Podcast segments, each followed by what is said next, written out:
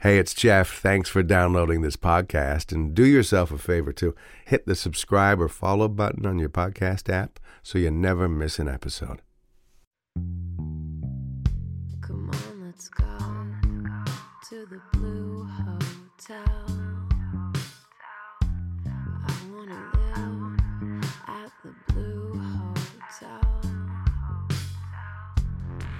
Well, here we are. I'm glad you're here. It's Jeff Woods. Now, before we dig right in, something an MC named Branko did at a music festival a couple weeks ago that put everyone in the room in the perfect frame of mind to really listen and enjoy. I invite you to join me right now and breathe in the air. We spend so much of the day holding our breath without even realizing it. So, three big, deep breaths. Here we go. One, big breath in and out. Again, in and out. And finally, one more big breath in and out. Doesn't that feel good? The podcast that goes anywhere and everywhere the imagination dares. It's not for everyone, is it? It's for the open minded, those who want a safe space and connection, community. And here at the Blue Hotel Podcast, we have a few goals to entertain, first and foremost, to provoke thought, to encourage pleasure and understanding. It's meant to enlighten and educate and titillate. And the Blue Hotel is inclusive. We're an ally in solidarity with and actively supporting the rights and the safety of members of the 2S LGBTQ plus community and everyone who identifies within that and outside of that. Everybody's welcome. Just be cool. Of course, decent humans don't judge others based on the color of their skin, and decent humans don't judge others based on their sexual preference or gender identity. Now, I'm going to tell you a bit about how this new podcast came to be and what you can expect in terms of actual content in every episode. Having interviewed hundreds of musicians and created multiple radio series and hundreds of episodes for that and podcasts too. I'm still doing all of that and it's all accessible at jeffwoodsradio.com. But the question I had to confront was what's next? Out of nowhere it came. I said it aloud Blue Hotel. And I figured it had no doubt come with a little help from music, as a lot of things do in my life. Two songs in particular. Remember Chris Isaak, Blue Hotel? Blue Hotel. Life don't work out my way. The other song was Blue Hotel by Ryan Adams. Wandering like a fool through the halls I went to the stereo and played each of them over and over just to kind of get into the mindset of this new name. And it was that day that the Blue Hotel podcast was born, in theory anyway. So I spent a bunch of weeks thinking about it, thinking about who I would have on and the themes that we could explore. And so just about every Friday, delving into relationships and sexuality. And to give it some focus, we'll make it theme based. And so the theme this time, I figure, is welcome to the Blue Hotel. We're going to get to my first erotic bedtime story, which is how each of these episodes will climax. And I'll tell you right now, they're filthy dirty in, the best possible sense. There's no prudes here. There's only one key rule with sexuality, as far as we're concerned here at the Blue Hotel that's consent. First, our very first guest.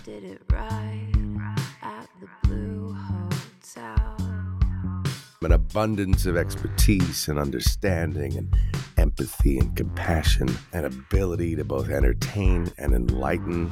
She has confidence and consideration and a great, big, incomparable smile, which everyone can see at bluehotelpodcast.com. Easy decision for me to feature as my first guest, the lovely Laura Desiree. Thank you. What a what an intro. I feel so so fabulous. Thank you. You know, Laura, I've noted, and it bears repeating, the great Frank Zappa put it this way The mind is like a parachute, it best works when it is open. And I know you understand that. hmm You have a moment to look at where you're landing and to enjoy the vantage point when the parachute is open. And this is my interpretation of it. When the when the parachute is open, you slow down in that free fall and you have an opportunity to take in the glory of everything you can see from up there. Uh, That's my that's my take. I read the other day, and I can't uh, credit this one, but I enjoyed the quickest way to something is slowly to slow Mm. things down and, and to have Mhm. perspective and and to kind of have a plan or a strategy because gut and instinct are important and intuition but an understanding a deep understanding which is something that i love about you in what you Yeah. do and all the things that you do is you understand why and you proceed Well, there's a lot of, of risk and impulse and chasing impulse. Sometimes it pays off beautifully and you're rewarded for your bravery. And sometimes it, it doesn't fulfill you in any way. It might make things more challenging. So I've been making this practice of trying to slow down, especially when it comes to understanding myself and my interactions with other people, um, relationships. I'm trying to take a little more of that slow down approach because I have been impulsive and aggressive about love, relationships, ambition my entire life. Uh, so that's that's been a new pace for me. Reminds me of something I wanted to ask you, Laura, because you're someone who at this point in your life really seems to get it. Knowledge of self, therefore, mm-hmm. knowledge of what to do next. Could you go back and identify like a landmark turning point where you thought, oh, you know, as Oprah would say, one of those oh wow moments that opened you up to a greater understanding of self? Perhaps the first big blast of awakening would have been being 18 years old in New York City. I had arrived from Toronto. I was attending film school and I had no one to report to for the first time in my life. No trappings of the family home, no expectations of, you know, the the scholarly institution. It was a very freeing time and and a little bit lawless. And I remember exploring myself, especially in intimate arenas, in the act of, say, one night stands, and realizing how fulfilling, exciting, exhilarating, terrifying, just magical it can be to involve yourself with another person in a variety of different ways. I would say that putting the miles on my mattress that I did in those early years in New York City was definitely an aha boom for me. But then throughout my life, you know, I, I started performing burlesque and started doing this art of striptease and had to defend it along the way, especially with family members or friends that were starting to see someone they thought they knew express themselves in this risque and complicated way when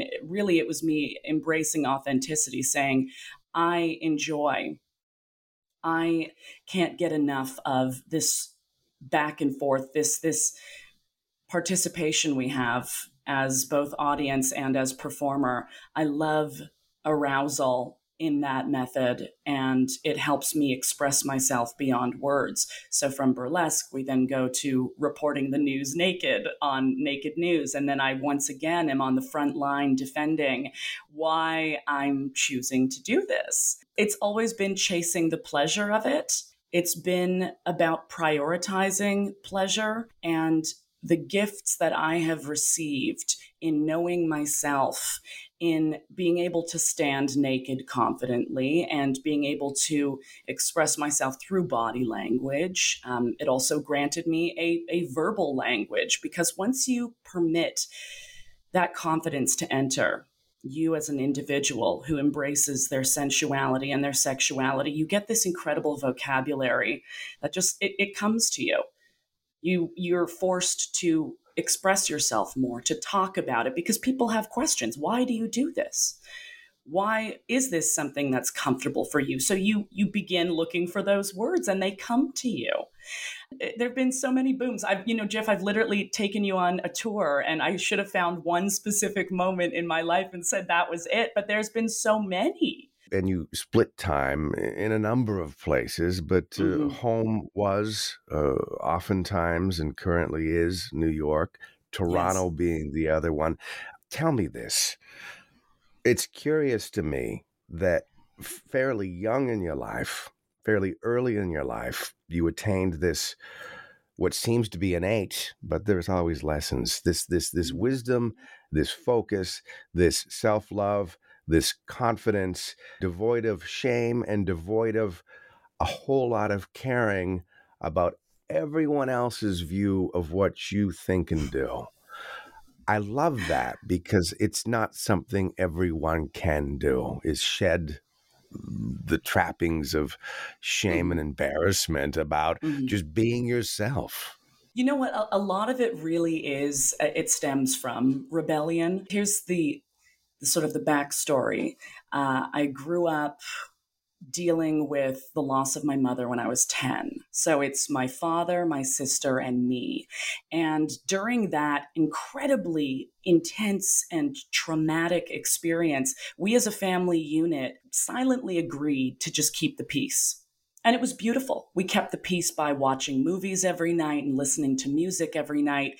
And that was how we experienced emotion, was critiquing and talking about the media we were consuming. But there wasn't a physically actual uh, experience that we were willing to share with each other as a family when it came to emotions and you know what desires we maybe were starting to feel and i was a young person you know i was I, I still am but those years of you know formative 13 14 15 16 you start to have these desires but i was also so dedicated to keeping the peace and making family number one that I quite literally had to escape to New York City. And the second that I got there, there was this great impulse of let's just do it. This is the time. You don't need to worry about uh, reporting back and, and meeting for family dinner. And all of those things are so beautiful and, and those traditions are fabulous. But I was at the most desperate point of wanting to seize the opportunities to experience myself and other people in those intimate arenas and there was suddenly this this grand you know opportunity to do so and um, it it was intoxicating it was invigorating and i could not stop myself from just diving in so when i entered New York City, I remember walking through Central Park and I had an iPod and I remember listening to to Dylan uh, and and thinking, how does it feel to have no direction home? And it was very powerful. I said, you're here. You got no one to report to. You got nobody that you need to call to tell them when you'll be home. Like, go get it. And I did. And and I did. And I wasn't rejected for it, Jeff. That's the other thing. I don't know if that's because New York is that kind of city that's conducive to people expressing themselves in all kinds of ways, but I wasn't rejected in that era of my life. And that was crucial for me because I was taking a chance on myself. And in that moment, uh, as I was diving in fearlessly, offering myself fearlessly, I was not met with rejection. And that shocked me. And I was blown away. We can hear in the way you talk the excitement. We can see your smile through your voice, and it's pretty wonderful. That to me speaks about authenticity Mm. and continued genuine enthusiasm in what you do. And to me, that's that's really key. It's not working if you love it. I mean, sure, Mhm. the time and the effort, sure, it's work, but it's good work.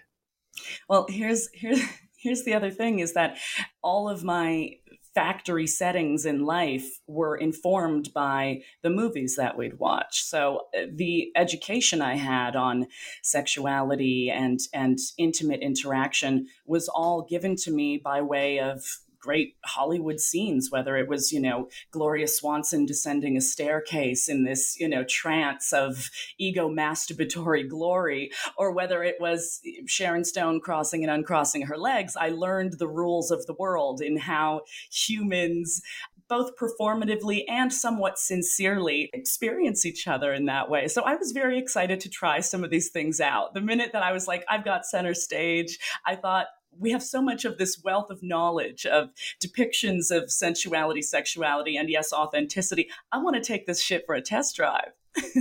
You make a great point. Your understanding and your affinity for movies and for music certainly Mm. informs both you and and myself. You mentioned masturbation, which got me thinking about my little list. Let me go down. Imagine Laura, a, a spinning wheel like on the game shows, reaches up and pulls down the wheel, spins and spins until it reveals, in this case, topics that we'll end up exploring at the Blue Hotel podcast. Uh, I'll go through the fairly quick list and see what pops for you that we can maybe touch on a bit. Things like dating, monogamy, polyamory, fantasy, mutual masturbation, soul masturbation, role playing, public nudity, pornography, sex clubs, domination, submission, squirting, birth control, coming out, communication. There's a few more loyalty, respect, marriage, life partners, sex after kids, cheating, divorce, therapy, transitioning, censorship, sex work, love, lust, erotica, jealousy, security, confidence, sex education, which is actually the theme of episode number two, but it's it's going to be a theme every time, really, because the more we know, the more we can navigate our lives more cleverly. Um, where do you want to take us, Laura? What, do you, what what's on your mind? What did you Oh wake up thinking about today? Right. Masturbating, masturbating. I woke up, and that was that was that was part of the start of my day, as it is uh, most days. I really cannot. I, I, I almost can't put words to the power of exploring yourself in that way, and how much it has made me the person I am when I know what I want, when I ask for what I want, when I begin to chase what I want. It enriches your life in such beautiful ways before we get into that, uh, I'm very excited by one of the first topics you talked about there, which was the monogamy, polyamory. That in itself is the sexual revolution we're in right now, by the way. So put a pin in that and definitely touch that because people are asking me all the time, what's this sexual revolution we're in the middle of? It's about questioning whether monogamy is um, good for us and destined for all of us. So I, I love that as a topic. But in that whole list, most recently experienced by me would be masturbation. And I have a grand love of it. Yes, I uh, I do share that with you, and I, I Mm. noted that you um, you talked about waking up to that. Mhm. I know that I'm really in a state of high libido when I finish the day with it, which is Mhm. most days, and then wake up and it's the first thing I think of, and I do it again. You you, you know, life's good. I find when you're in that state, when you're not ignoring it or it's not ignoring you.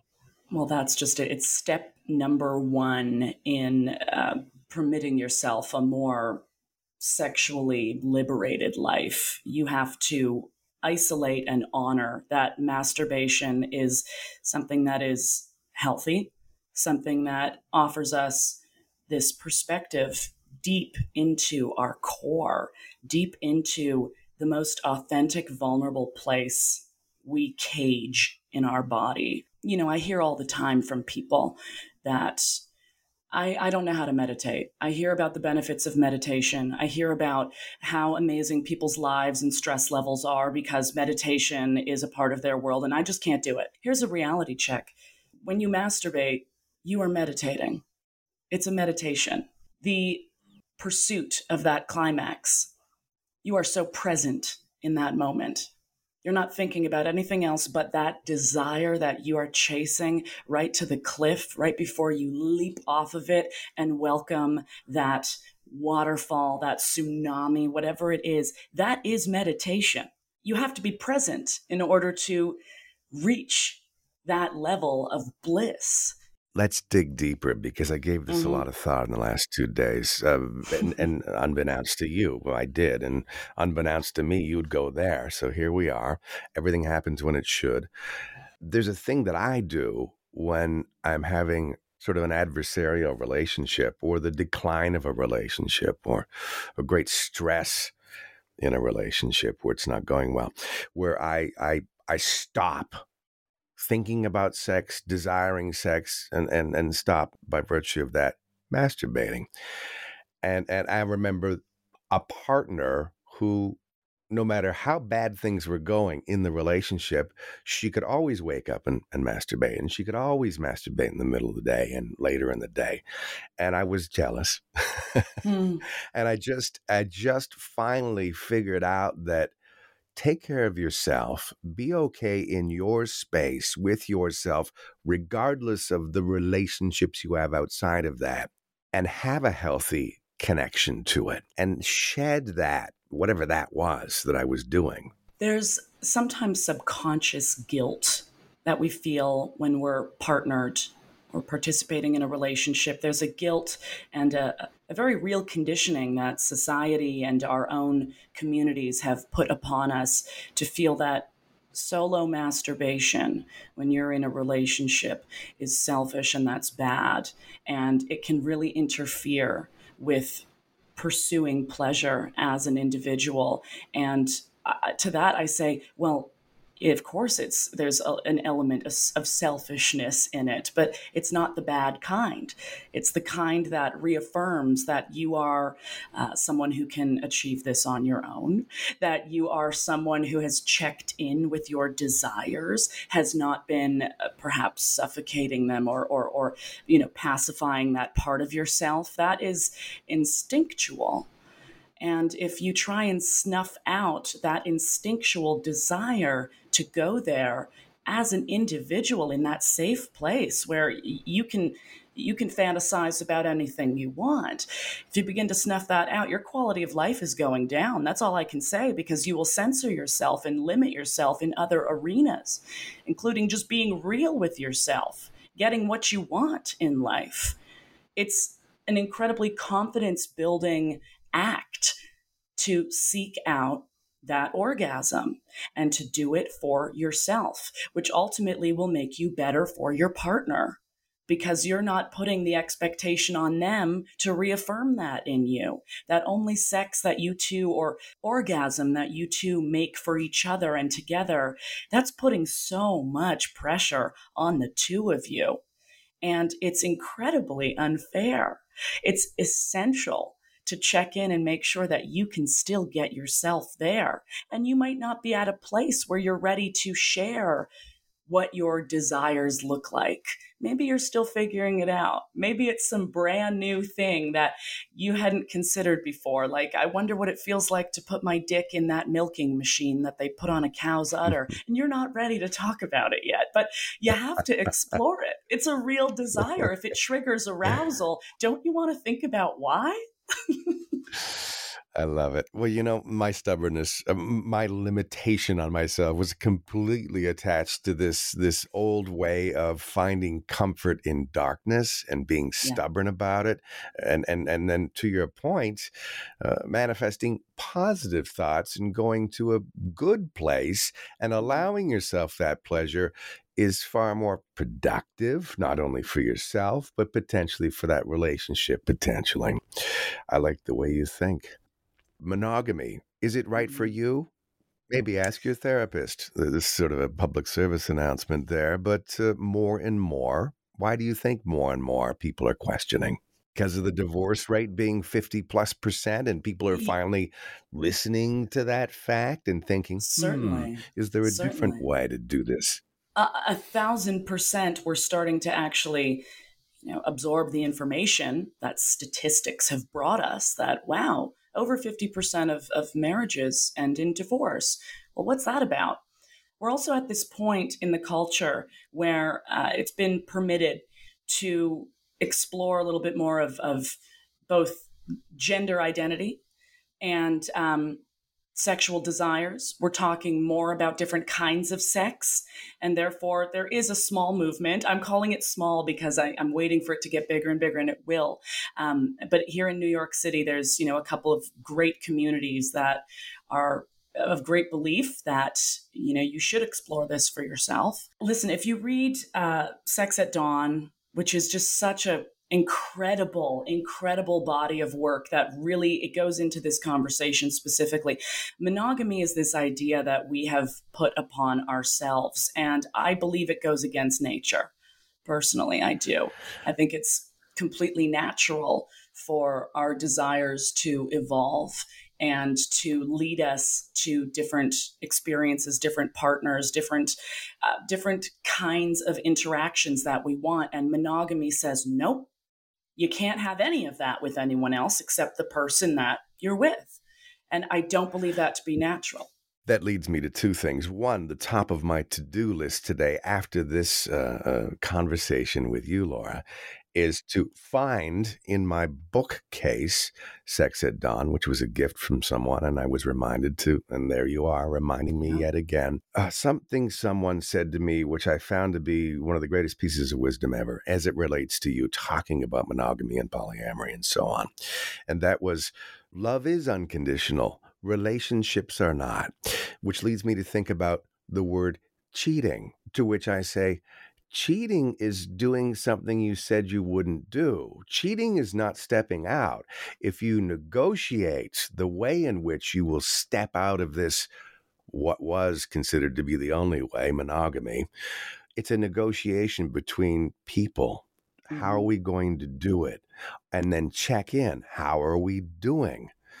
It's not cheating unless you're doing something you said you wouldn't do the mental warfare that we experience as individuals and that we conduct between ourself and our partner it's all of this can be avoided. It really can. All of this can be avoided. We're starting to have conversations more and i know it sounds so expected to say communication is key but how on earth how on earth do you expect somebody to read your mind? I mean it, it, there has to be the conversation. There has to be communication between you and a partner, whether it's at the very start of the relationship, but especially throughout the relationship as you're evolving. You have to ask that other person and let them know where your yearnings are. Because if you start to restrict yourself based solely on the fear of how that other person will respond, again, you're doing yourself a crime. You really are. I believe it's the source of the greatest diseases our body can, you know, endure. It's these unexperienced desires, undiscussed longings. I believe they form knots in our body, and that's what eventually becomes the tumor, that becomes the cancer. So, why not avoid that by starting having these conversations? If you start them, they don't need to be the big ultimatum, but start having them where you say, you know, what are your thoughts on something like polyamory? What are your thoughts on something like monogamy? Um, do you have fantasies or desires that go outside of just our partnership? Because the reality is, yes, everyone does. Everyone does. I mean, maybe not everyone. There might be a few wonderfully blissful people out there that only fantasize about their partner and they're completely contained and happy in that partnership. I do want to shout you people out as well because my goodness, I applaud you. Um, but it's not for everyone. There's intimacy within sex if you're doing it right, but intimacy is not sex intimacy, more so to what you've been talking about, is communication around everything, but as it relates to this podcast, around sexuality, around desire. Honesty and openness is the path to maintaining a healthy self and a healthy relationship if you choose to be in one. And we're all in a number of relationships of different kinds. Intimacy, trying to put words to even a definition of it is I feel impossible at times. I mean, it's not something that you can um, write for someone else. It also transforms over time as we realize our needs have changed, as we realize we have changed as people. Intimacy is ever evolving and you should expect that. That's why you need to ask yourself what intimacy means to you over and over and over again to make sure that you are getting it and you are giving it. This is something I want to touch on with you because I like I like how you are able to easily and thoughtfully tell us super thoughtful feeling around just about every subject as it relates to sexuality. Not many people seem to be able to do that with the finesse you have. So let me touch on this masturbation and pornography. A lot of conversation going on, particularly about a newer generation that has got a phone in their hand. And, and I'm not different, no matter my age. But a lot of us have a phone in our hand. And as it relates to pleasing one's self, pornography is often a component of that. And the fear is, and the reality is, for a lot of people, even with a partner, they can't get off unless they have porn playing or or fantasy in their head or both.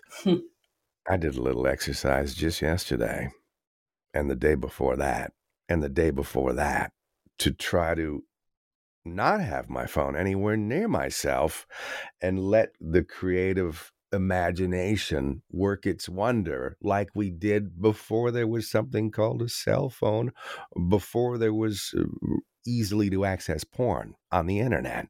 We used to just have thoughts, and that was good enough. It's changed, hasn't it? What do, what are your thoughts, Laura? Pornography is entertainment and was was always intended to be just that it's entertainment. Um, does it atrophy our ability to uh, perhaps provide that kind of stimulation for ourselves? I do fear that. I certainly do fear that. I think it's important to look at other sources that may trigger arousal and to definitely challenge yourself, whether it's erotic literature, whether it's, um, you know, a, a, a mental guided experience, whether it's, you know, taking that pair of stockings that you have in, in your wife's underwear drawer and running them along your inner thigh, I'd, I'd, whatever it is, I truly believe that you should be seeking out other forms of stimulation. Although I'm not against people watching porn, it's amazing. And there is such an incredible variety of depictions that are now available within the business of porn. And I encourage people, if you are a porn watcher, start to go deeper. First of all, you should pay for it. I would love if you paid for your porn. I would love if you found that one performer that you're really into and you reached out to them on their fan platform and you went ahead and subscribed to it. That to me, you get the biggest applause um, because you can also custom order videos and get even further of what you want, even closer to what you truly dream of. But going back to the varieties in porn today, so many people are making it themselves. There are so many different modes of distribution. You're seeing not just big production companies, you're seeing individuals publish themselves on these tube sites and platforms. I, I think that you need to go exploring it. If you are going to use porn as your source of stimulation for for masturbation. Please explore more of it and don't just stay in the one genre or the one kind of scene that you enjoy. I really encourage you to try something different and see how it makes you feel. Does it make for a bigger bang? Does it leave you with a bit of a confused feeling? You need to do this investigative work for yourself. It will enrich your sexual side. It truly will. Agreed. I am already your number one student in investigating other categories. It's important. I'm with you there. I just the reliance on anything to achieve anything else is where I fear. So, time and place. But my challenge to everyone listening if you can only get off with porn, try your imagination, do a seven day challenge. And use porn. I'm not saying stop porn for seven days. Use it other times, as as you put it, Laura. It's great entertainment. It's good, clean fun. I have a, a, a really great um, way to relieve the withdrawal if you're out there trying to separate your, you know, get off the dependency of porn play it but close your eyes. Uh, you know have have the audio of it there but start to separate from needing that visual in your face. Just start to see if you can still achieve everything that you sought out to get. If you just maybe take away the visual just close your eyes see what it feels like to hear it. These are ways to trigger new connections to that big boom that big orgasm. So why not you make such a good point. Since this is an audio podcast, and I love the world of audio, old radio plays, songs through the radio, albums on the turntable, podcasts through your headphones. Audio is everything to me we have our visuals in porn, but we have audio. Sometimes my biggest want out of porn producers, directors, actors, is not only should we hear from the woman in the porn, sometimes the guys, and maybe you can enlighten me because I haven't shot a lot of porn, sometimes the guys are silent. Are they asked to be silent or are guys just less vocal? That is so, I love that you brought this up. Dick on a stick is what I hear a lot from men who perform in porn. Oh, you know, I'm just a dick on a stick. I've heard that before. That their participation, their them being made known is kind of silenced. That's that's a lot in say hetero porn, heterosexual pornography, and I find myself constantly going to homosexual gay porn I go to gay porn to hear that because I love that as well. I love that. And I think a lot of people would be a little apprehensive to see that logo of say Pornhub switch to Pornhub gay when they realize they're they're getting off to it. I know that can be a scary moment, but I do believe that there is a silencing of the male voice and the male experience in heterosexual porn. I 1000% agree with that. You know, you look at the way that these shots are framed, you look at who is making the most noise, um, and there certainly is a focal point. It's the woman. It's one of the things I've heard from women who are hetero that they do go to gay porn, male yeah. gay porn, so they can get that experience of hearing men verbalize and vocalize their pleasure. They're tired of hearing silent boys, men. A thousand percent. From my experience, or from one of my erotic bedtime stories, the character, uh, she says to him, you're so vocal. I love it. And so just it's it's maybe it's repressed emotion. Maybe it's the guy thinking like the dick on a stick in porn that he shouldn't express himself. I I was once in a here it is. You can give me one, I'll give you mine. I was in a hotel room. It was an afternoon nap my partner and I were awoken to pretty incredible moaning. We could detect that it was a female through the wall. And after about 15 minutes, she either got off or claimed to get off through her verbalization. We never heard a peep from him. Fast forward 30 minutes, we're on a ski hill with this couple. And I just, I had a lot of thoughts going through my mind, paramount of which was this guy has no voice in that relationship. Where were you? Well, of course, we didn't say anything. it breaks my heart. You know, it it it breaks my heart. Uh, I I want to experience someone releasing in that way. I want to know that there's those peaks and valleys and swells that sound that way. Um, and I can only tell you that it feels even better when you let it out. You know, that's that's a real part of sex is the sounds that we make and dropping that composure, dropping the suit of armor that you're wearing and allowing your face to contort, allowing your your the, the audible that we know from you, the voice that we know from you, if it changes a few octaves, that that's a good thing. That's a good thing. And it is sexy to hear the roar from somebody else. Laura, life is about balance. Everyone's is a bit different. Could you tell us a bit about the way you balance your life that takes you from city to city, life that takes you from hosting to performing, life that takes you into your own personal relationships, life that takes you to the love of petting dogs? Tell us a bit about the balance of your life, Laura.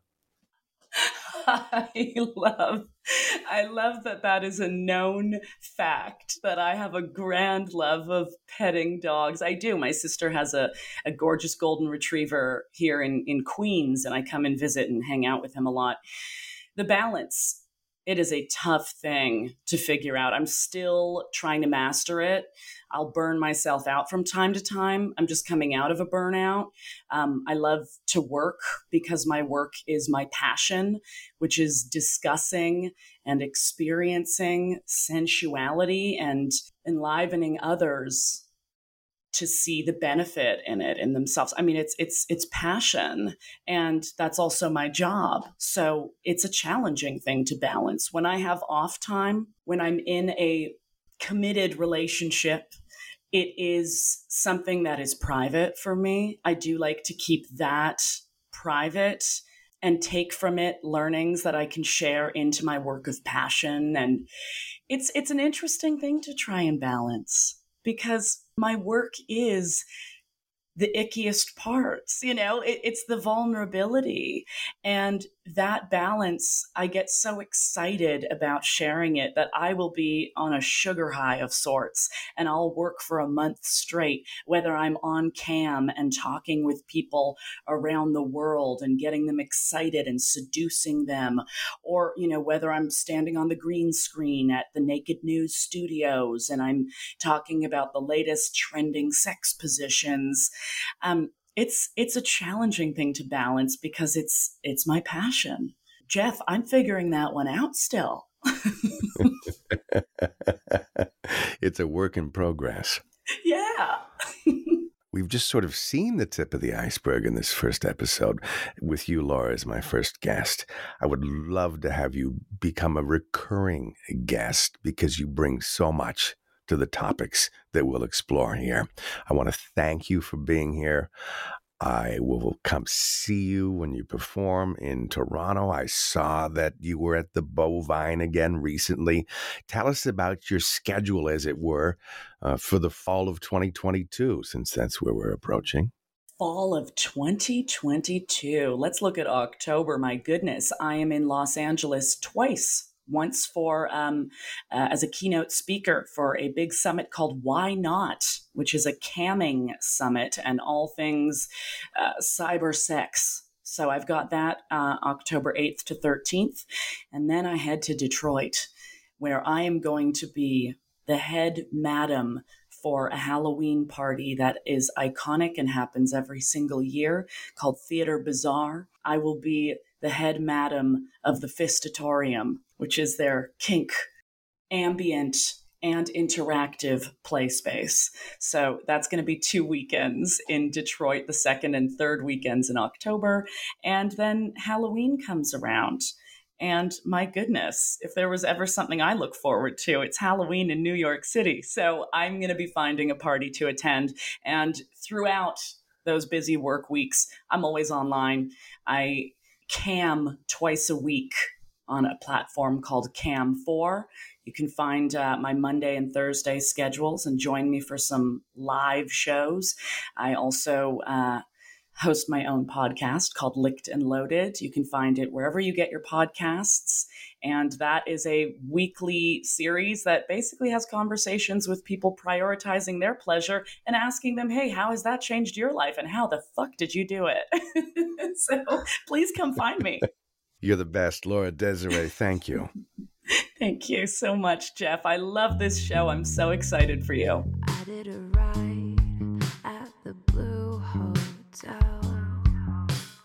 Now, to close episode one, we will climax with an adult erotic bedtime story. Fiction, written and narrated by yours truly. Just last night, Carla was awoken for the fifth time in as many days by her dreams. She lay still of body but busy of mind. immersed in thoughts of when and where and what and with whom. The longer she spent without, the darker her thoughts had become. It felt like an eternity, and not by choice either.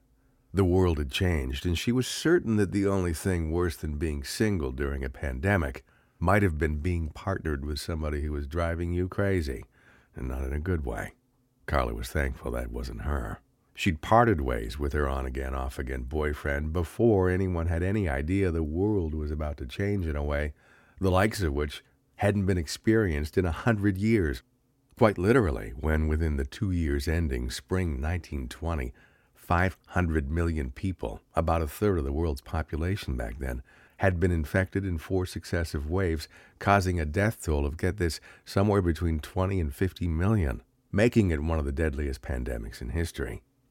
For anyone who needed some perspective, that should do it. It certainly worked for Carla. She longed for nights that made the sheets soaking wet from the summer sweat that could only come from the fire and the feeling of bodies bare. It was as captivating as it was cruel, the images that appeared in those recurring dreams, because when they ended, which was usually just as things were getting heated, her eyes opened to the reality that the bed was empty but for her. What Carla wanted was to be rattled and raged upon. Glimpses of some of the more insane moments of her own life permeated her daydreams, too. And these were the stories that crept into Carla's dreams on these nights of nothingness that had turned into Groundhog Day over and over and over again. But now the need was back with a vengeance because lockdown was done. She'd had her second jab. She was ready to put herself out there again. She laughed at a caption she'd read on Dan Savage's column about how post pandemic the whoring 20s had arrived. Bring it on, she decided. Now, where was that porn star on his back with his hands tied above his head and lightning rod cock ready to be mounted? Tinder? Plenty of fish? No thanks, she thought. She wished more men showed up at yoga. Then Carla stumbled upon a piece on bustle that stated what might seem like the obvious location is everything. The top ten places to find a hookup. Given the luck she'd had at the Rage show, Carla was surprised only 2% of respondents reported getting lucky with someone they met at a concert. About 3% said they met their match for one night at a store, 4% through a neighbor, 5% at a gym or a museum, 7% on public transportation, 8% at a wedding, 9% at a nightclub, 11% at a hotel, in the bar presumably, 14% at a non hotel bar or party, and the number one place among the 10,000 people in the survey found someone to fuck for the first time on the street, just walking along, and what do you know, a stranger, or perhaps someone with whom you're acquainted, or maybe a friend you hadn't fucked yet. Carla found herself doing a mental inventory of her experiences. Concert, check. Store, check. Through a neighbor, for sure. At the gym, no. At a museum, she gave head once there. Public transportation, no way. At a wedding, when she was 19. Nightclub, hotel, bar, at a party, these were all kind of like shooting fish in a barrel, she figured. The one thing that had changed was no more boozy sex for her. The best sex was done when you're sober. But never mind that. It's Friday. And finally, a long awaited appointment with Maria, Carla's hairdresser. And Maria did more than just cut hair. She had a side hustle with her partner, Chloe. The pair would book high end Airbnbs and by invitation only through word of mouth, through parties where anything could and did go down. A throwback to Roman orgies, sex parties. Swing town, as it were. Carla had heard the stories from Maria and decided maybe it was time to try it out this Saturday. Picture the space a penthouse suite, a well appointed terrace with heaters and loungers and a hot tub, and a massive great room with what can only be called the world's biggest sex bed. Two black leather symmetrical U shaped sectionals, like two giant U shaped magnets, tips touching, making for a 12 by 12 foot square, in the middle of which is a king sized bed. One big leather playground. It's 144 square feet of leather on and against which anything could happen, explained Maria. Carla had a couple of questions, like, who's coming? Everyone's coming, said Maria slyly, adding lots of couples for whom vanilla sex was never going to be enough. and some single women and single men, and you and me and Chloe and a DJ and a bartender, all in maybe 28, 30 people. Carla couldn't remember whether Maria took part. Yeah, Chloe and I do together, she said. We sort of set the tone and get things started. We get all dolled up and put ourselves in the middle of the big bed and play. And everyone that's on the list has to arrive between 10 and 11, and some people actually come just to watch and have a couple of drinks, and the rest of us are as wild as we want to be. Carla couldn't remember this either, so she asked, Did you ever like cock? Maria laughed and said, It's not like I never liked it. I just like pussy more. And I wouldn't want to live with a man, but I love to live with Chloe. It just works better day to day. Carla herself was confirmed bi. She couldn't imagine a sex life without men and women in it. Her appetite ebbed and flowed for both sexes. She identified as fluid. She figured it had more to do with the energy of the person, and she'd gotten as wet for women as she had for men. Her body's reaction, as much as her brain, informed much of her decision making around relationships and sex. In a perfect world, her mouth would get the taste of pussy and her cunt would get filled with cock. So this party seemed right up her alley. What she got off on most was the sounds she could coax out of her lovers when they came. Speaking of sounds, Carla asked Maria, what about the music? It's totally on fire, assured Maria. DJ Waves is totally lit with jams from all the eras. You'll love her. When Saturday arrived, that morning Carla slipped on shorts and flip flops and a skimpy t shirt, pushed her hair up on top of her head, and rode her bike, locking it up in front of jet fuel where she ordered a mocha and parked her butt on a stool at the front, with its open windows and morning risers passing by on Parliament Street. Sufficiently caffeinated, she rode herself east along Carlton towards Church Street and north, dismounting and locking up again at the rack by Crews and Tango. The bars in the building where karaoke nights had just started up again, and the drag shows were back in all their glory. But mornings on church were a much quieter affair as slowly people came back to life with their coffee and conversation about the night before and the plans for the next. Just as she secured her bike in place again, she heard a voice, familiar and deep. Carla? Turning around, it was Cassius, her ex, the on again, off again love of her life. They'd crossed the country together, abandoning their lives out west, where they'd first met three years earlier landing in Toronto, diving into one another's hearts and souls and bodies with an intense passion. They were all fire together. They burned hot, too hot. He was expressive to a fault and full of unresolved feelings about his past.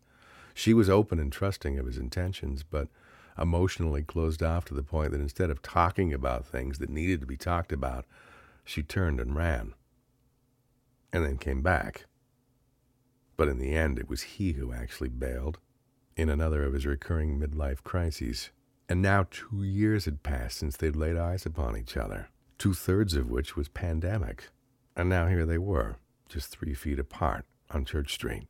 Carla laughed, which is what she did every time she saw Cassius. It was a combination of nervous excitement and resignation.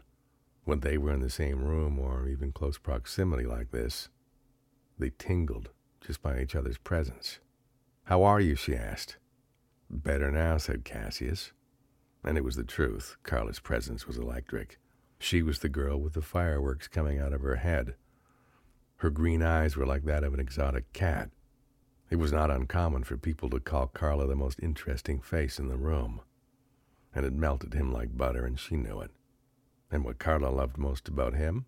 His hands, and the way they made her feel when he touched her. She'd always say, I need your man hands on me. And while things had ended pretty badly, on this morning, all these months later, the past didn't seem to matter. They were both just happy to be unmasked and free to be on the street together. Carla said, What's going on? Cassius pointed up to the second story window.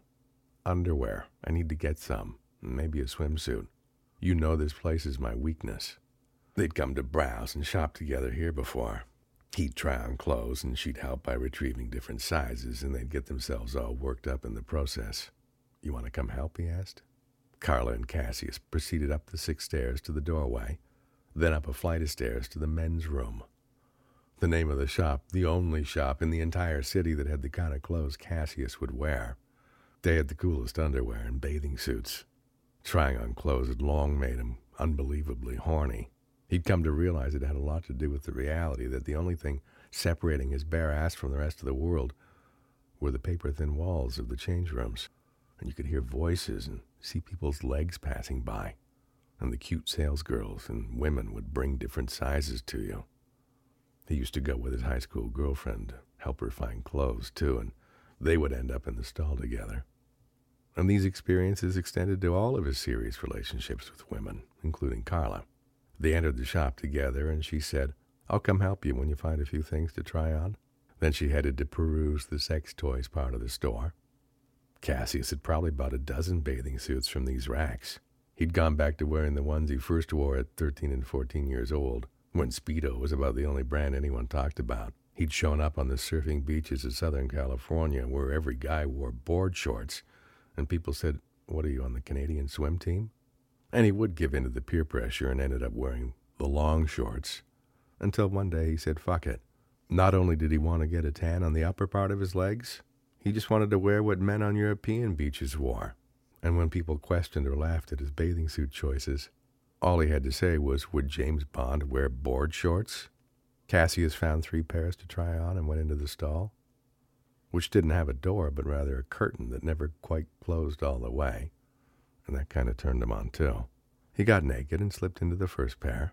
Just as he was pulling them up, Carla's voice, How you make it out in there? He pulled back the curtain and said, What do you think of these?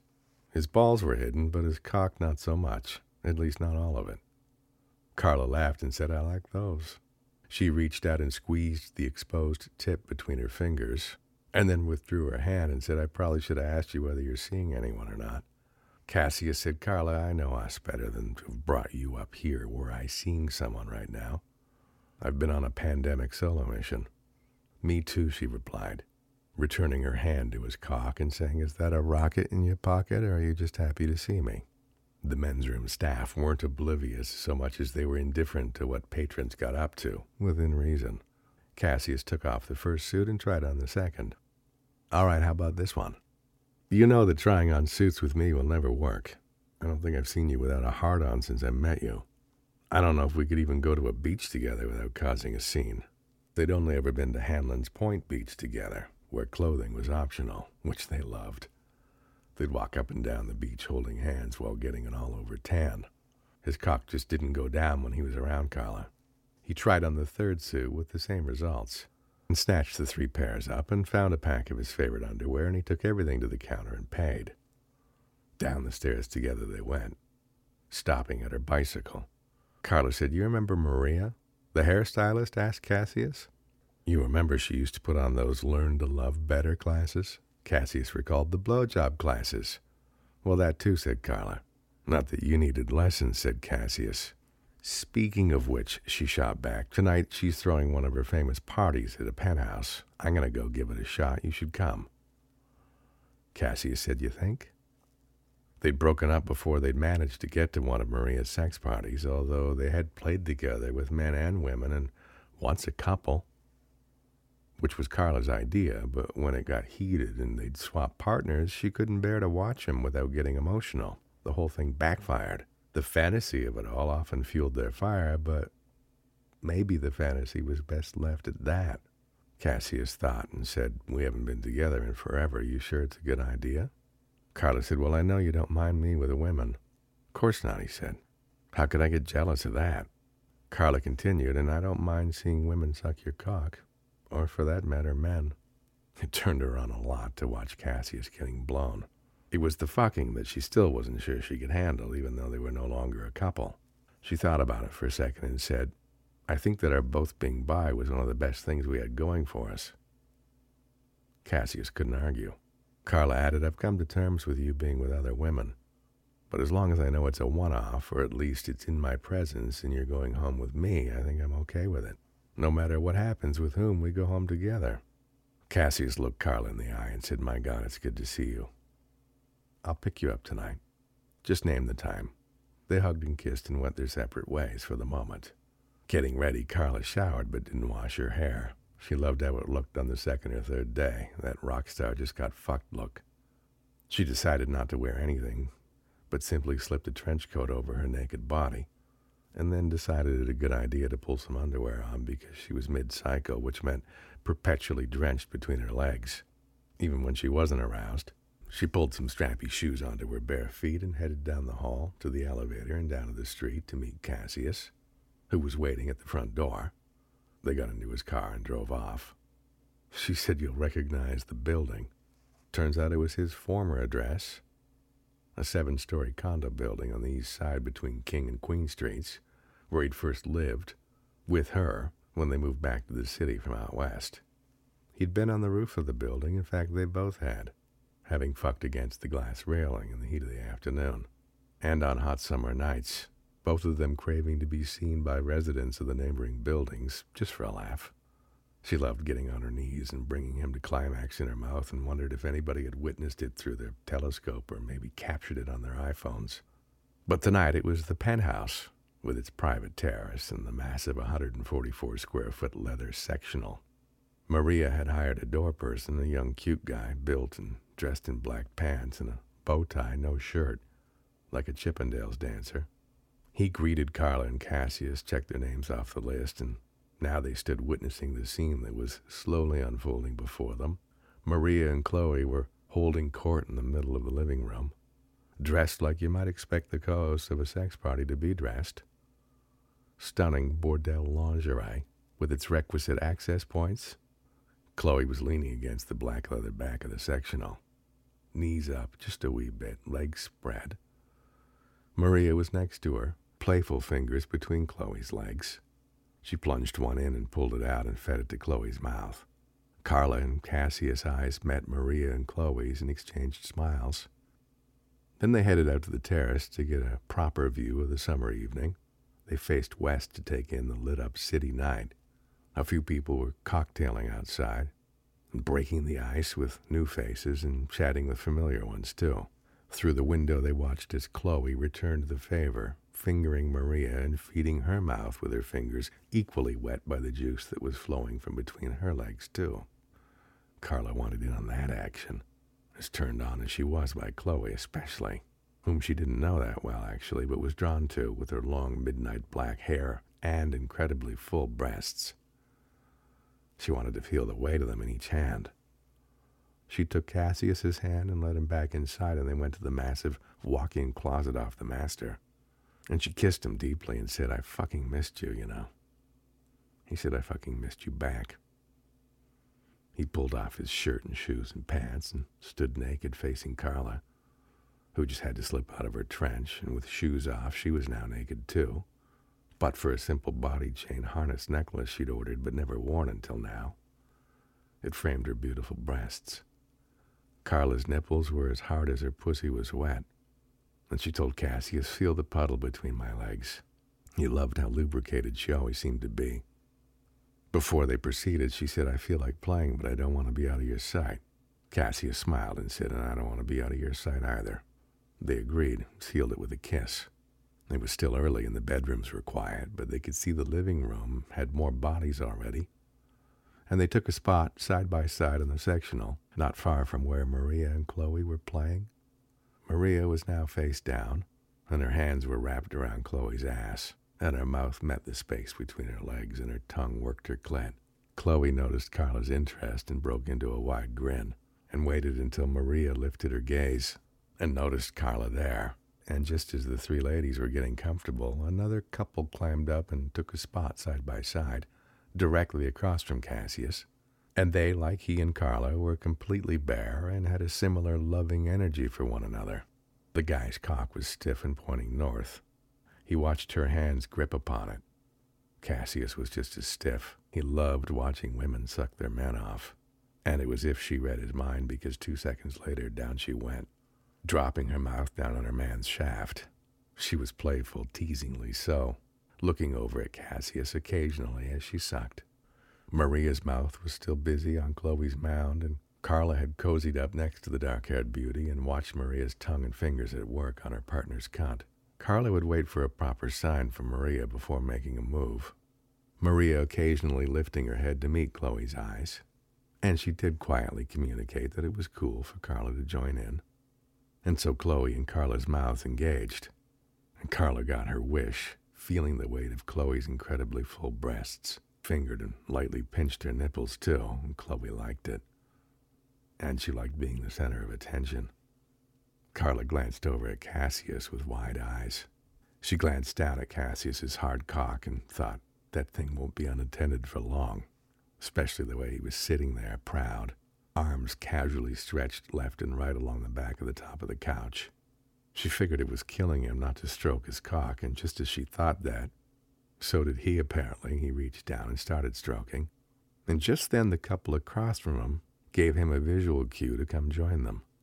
Carla, seeing it all unfold, gave Cassius an encouraging wink. He made his way over to the couple.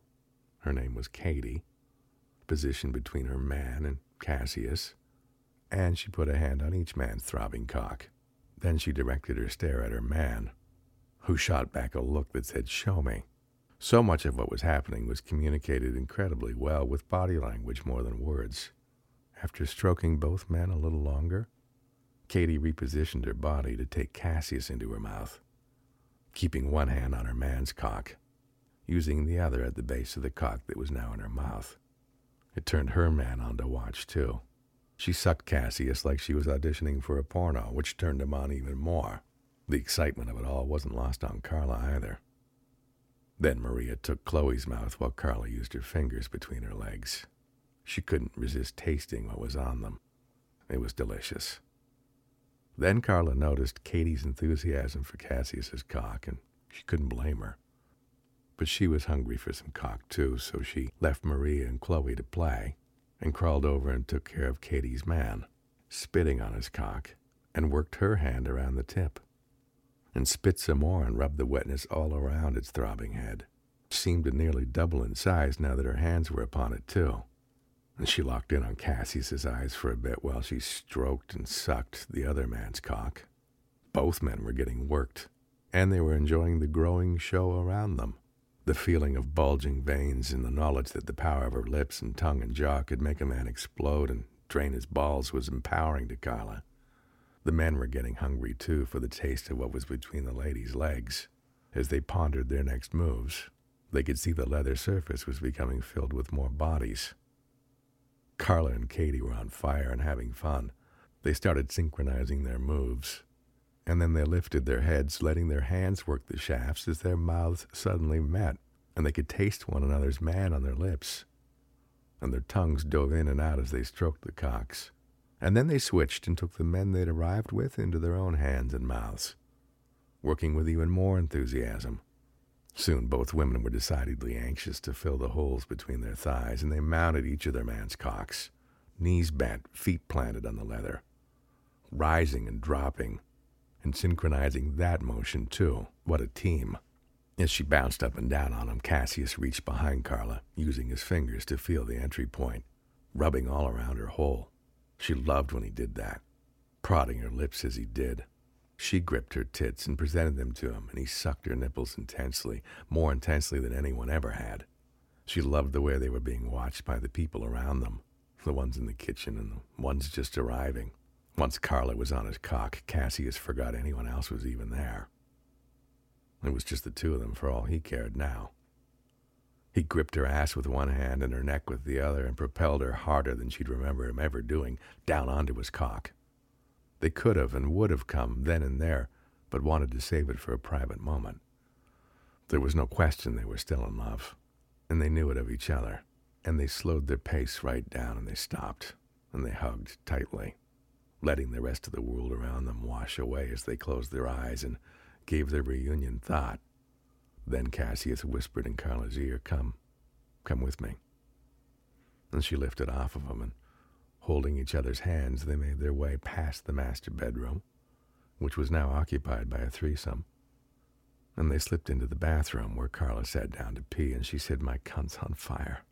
And Cassius was still hard as a rock, and she put her lips on it. She sucked it a bit more. Cassie said, Okay, let's go see if there's a free bed. The next bedroom was occupied, but the third was empty. So they took possession. Carla got on her back and spread herself as wide as possible, and Cassius was inside of her in two seconds and all the way in. His cock had never felt better or thicker than it did right now, she thought, and he told her he'd never been so turned on in all of his life. Ground his pelvis into her, making circles, barely pulling out, staying good and deep, knowing the pressure on her clit was just enough, and her G spot felt the tension too. Their lips met and their tongues danced and darted and the grinding continued, and the pace picked up ever so slightly, and then faster and faster still until he could hear in Carla's breathing that she was close and closer still. And it was when she started to mention God that he knew it was coming. And when it did, Cassius let himself go too, exploding inside of Carla's cunt while he screamed her name. And then they lay still, but not for long. He pulled his cock out of her, and they gathered their clothes and dressed, and said nothing to no one. And they left. Cassius took Carla home, put her into his bed, and they fucked some more until they were completely drained. And smiling, they fell asleep. Come on, let's go to the Blue Hotel. That's the Blue Hotel Podcast, episode one. Next time in episode two, our special guest is sex educator Sabrina B. from After Sex Ed. The Blue Hotel Podcast publishes Fridays. Follow and subscribe via BlueHotelPodcast.com. Listen, rate, review, share, and come back for more.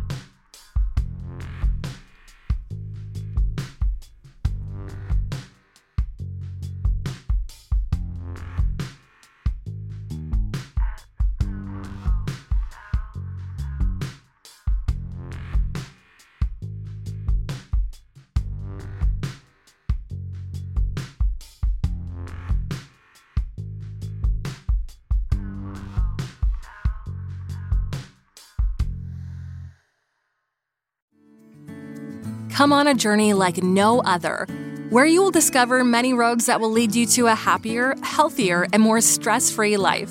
And the beauty is, you don't need any vacation time for this adventure. The journey will come to you. Join Avery Rich on your very own journey into yoga. Along the way, she will demystify yoga poses and guide you into a yoga posture or short sequence, all in less than 15 minutes. You have nothing to lose but stress. The Journey into Yoga podcast. It's not for people who like yoga, it's for people who don't like yoga. Follow or subscribe on Apple Podcasts, Spotify, Amazon Music, or at averyrich.com.